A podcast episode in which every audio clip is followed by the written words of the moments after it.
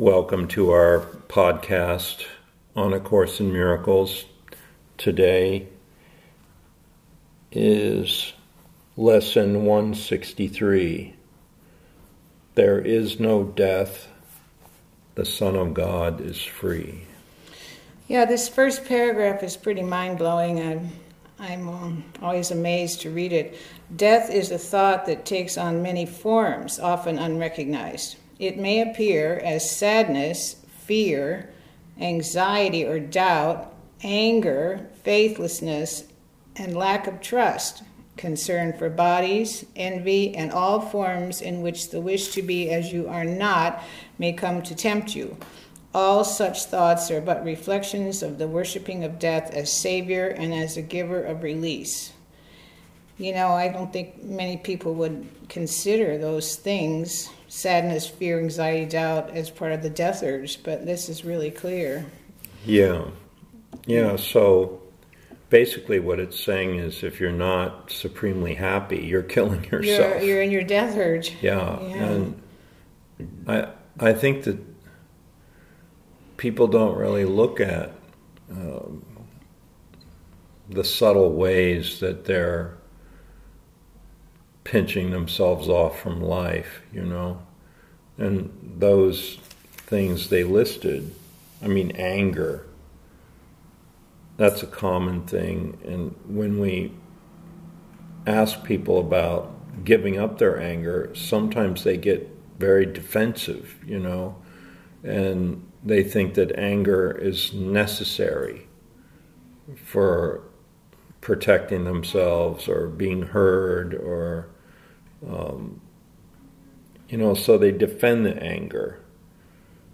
But but then they don't see that the anger is self-destructive in the end. And that's what that paragraph is saying. All these concerns that you have uh, identifying with the body, anger, lack of trust, uh, envy, anxiety, and sadness. There's all yeah. part of the death urge. So it's all part of what we call this unconscious death urge.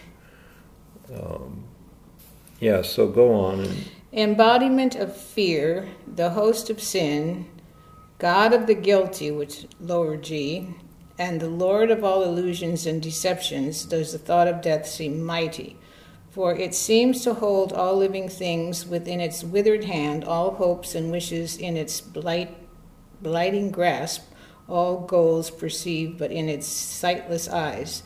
The frail, the helpless, and the sick bow down before its image, thinking it alone is real, inevitable, worthy of their trust, for it alone will surely come. So there it's saying that we think death is inevitable. Yeah. Right there it says, thinking it alone is real, inevitable, and or alone it will surely come. So yeah. that is really clear in this two first two paragraphs. Right. So when we work with people on their unconscious death urge, that's a major pillar of of it. The thought that death is inevitable. Mm-hmm. Like, first of all, we identify with the body we somehow associate ourself with this vehicle in the physical dimension we call the body. And so we can't seem to envision or picture ourselves without a body. So we've identified with the body. And then, you know, we have also identified with death, like that the death death of the body. We've made a big deal about that. When you leave your body, you're dead. So you're dead. And this lesson is saying it's not possible for you to ever die. So let's read on. All things but death are seen to be unsure. So we're saying death is the one thing that seems sure. Yeah. Too quickly lost, however, hard to gain. Uncertain in their outcome, apt to fail the hopes they once engendered, and to leave the taste of dust and ashes in their wake, in place of aspirations of dreams. But death is counted on, For it will come with certain footsteps when the time has come for its arrival. It will never fail to take all life as hostage to itself. So that's what we believe that it's certain that we're going to die, and that's the one thing that will never fail. Would you bow down to idols such as this? Here is the strength and the might of God Himself perceived within an idol made of dust. Here is the opposite of God proclaimed as Lord of all creation, stronger than God's will for life, and endlessness of love and heaven's perfect changeless constancy. Here is the will of the Father and of Son defeated finally and laid to rest beneath the headstone death has placed upon the body of the Holy Son of God. Wow, that's really strong. So it just shows how death is the opposite of God, says here. Yeah. Stronger than the God's will. We believe that our we believe that death is stronger than God's will.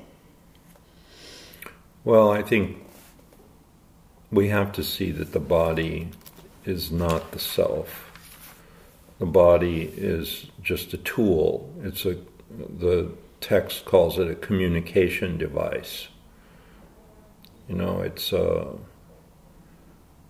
it's a tool that we use in the physical dimension to communicate with other souls, other beings, you know. So the the connection that we have with our creator is a thought in the mind of God. You know, it even defines us as a thought, a capital thought in the mind of God. And then there's a lesson that says, My mind is part of God's, I am very holy. So, this thought in the mind of God is immortal, and that's who we are. And for a period of time, we are in this physical dimension communicating the joy of that realization, you know, that we are a thought in the mind of love, in the mind of universal joy, um, universal uh, well being. And this happiness we want to ex- extend and and share and create, you know. And we need the body in this dimension to communicate that. Mm. So the body does have a very important function, but when we start identifying with it, and then, you know, we start identifying with time, oh, well, we have a birth and then we have a death. And then when that that is finite, we start identifying ourselves with the finite instead of the infinite and the immortal. And so we've kind of screwed ourselves up, you know. We've placed our our treasure where moth and rust corrupt, the Bible says. Unholy in defeat, he has become what death would have him be. His epitaph, which death itself has written, gives no name to him, for he has passed to dust. It says but this Here lies a witness God is dead. Wow, that's a strong statement. Here lies a witness God is dead. And this it writes again and still again, while all the while its worshippers agree, and kneeling down with foreheads to the ground, they whisper fearfully that it is so. Wow, all these paragraphs are about how we are convinced that death is inevitable.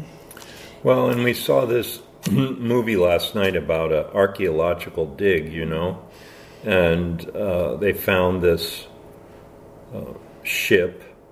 It's like, you know, over a thousand years old, and buried in the ship was, you know, the the gold and the treasures of this uh, wealthy figure or this this uh, chieftain or kingly figure.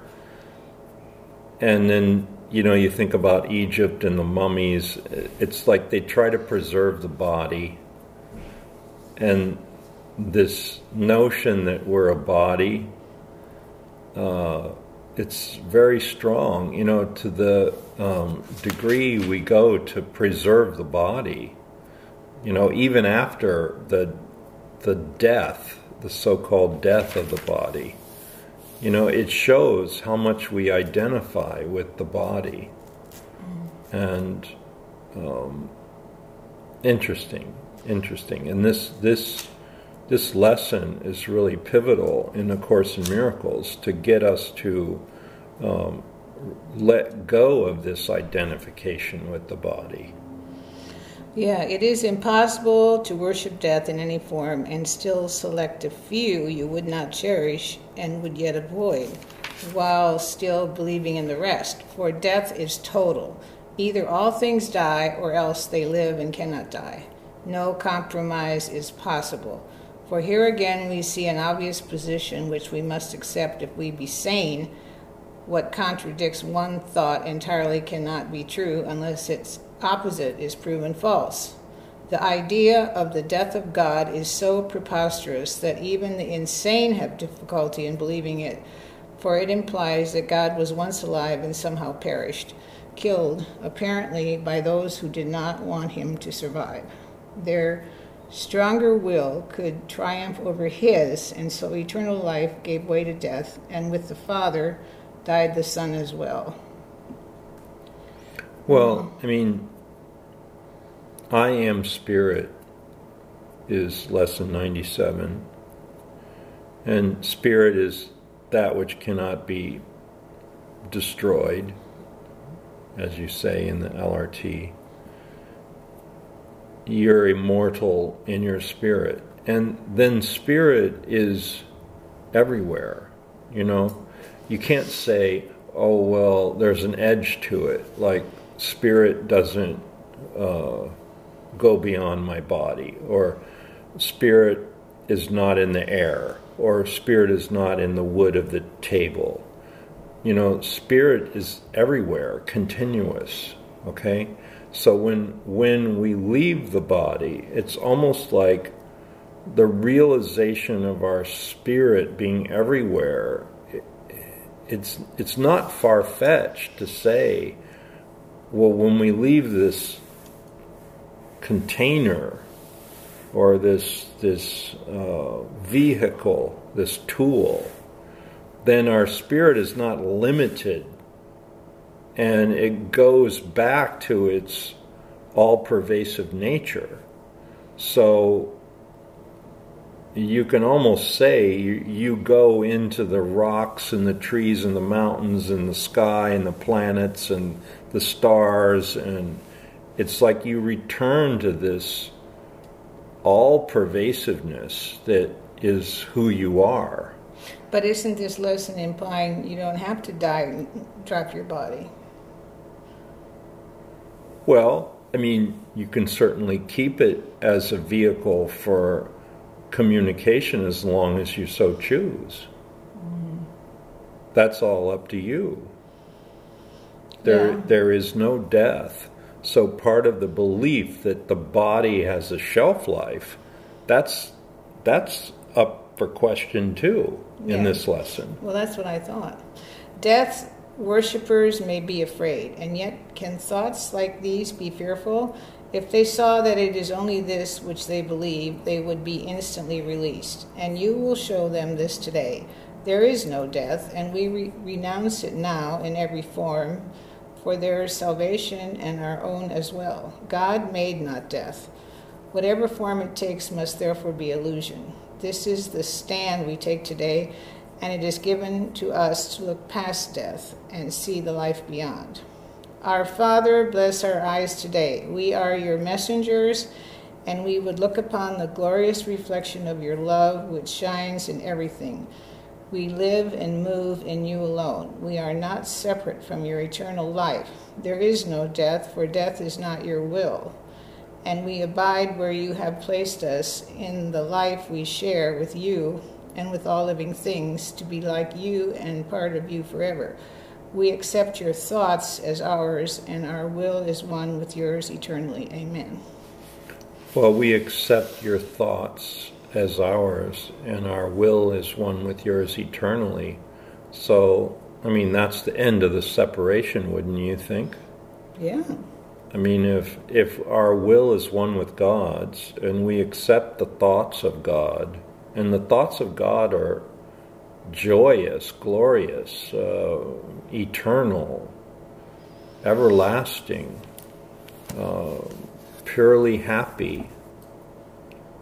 You know, the exact opposite of death. So when we make our will one with God's, we make our will one with the immortal, with with the everlasting. And we have a service to render to the rest of the human race, which which is to spread the good news of this immortality, you know, and this joy and this uh, ending of the separation. You know, like we talk a lot about ending the separation between ourselves and God, but we also have to end the separation we feel between ourselves and our brother. You know, it, it, it says in lesson 246 to love my father is to love his son. So it's like we have to love everybody. In we love God most by loving God's creation and God's sonship. So all our brothers and sisters on the planet, it's like we have to love them and loving God is loving God through them. So wouldn't you say? Right. But this lesson is really powerful, I think. It's, um, it's showing us that everybody has this thought death is inevitable. Yeah. And and we have to change that. And the purpose of being here in a body communicating that is important. Mm. You know, it says, Bless our eyes today. We are your messengers. So, what's a messenger do? Brings the message.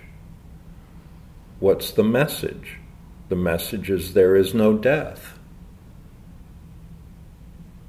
I mean, and even people that haven't uh, embraced or studied the philosophy of physical immortality and they leave their body, they still are not dead. Yeah, okay.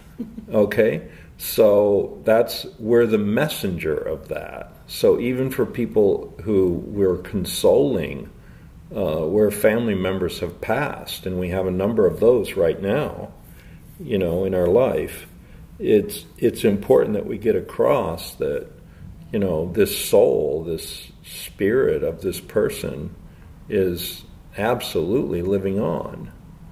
And that's our message. We are your messengers. Bless our eyes today. We are your messengers. And we would look upon the glorious reflection of your love that shines on everything. Well, what do you think would happen to us if we actually saw the glorious reflection of God's love in everything? Mm. You know, we're kind of walking around half asleep, and therefore we are not in a state of, of divine joy because we're not seeing the glorious reflection of God's love that's shining in everything.